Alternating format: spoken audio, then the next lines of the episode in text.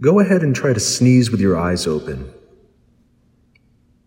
Try to travel at light speed. Use your mind to move that object on the table.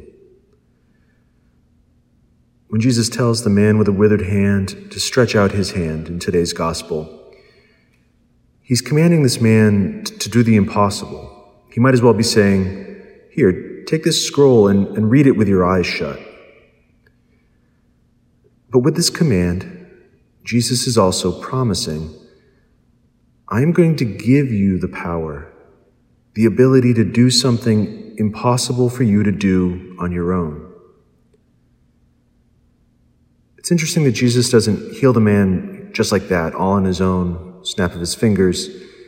Rather, he invites this man to cooperate in the healing,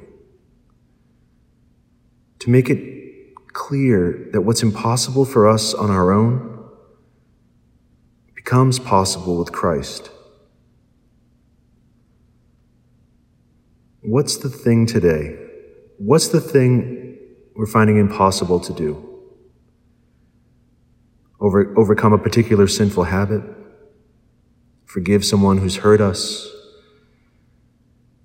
Accept our limitations and trust in God?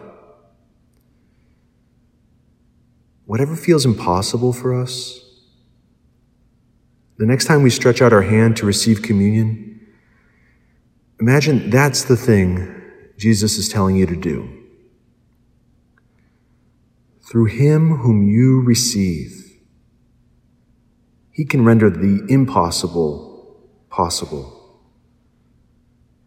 For nothing, nothing will be impossible for God.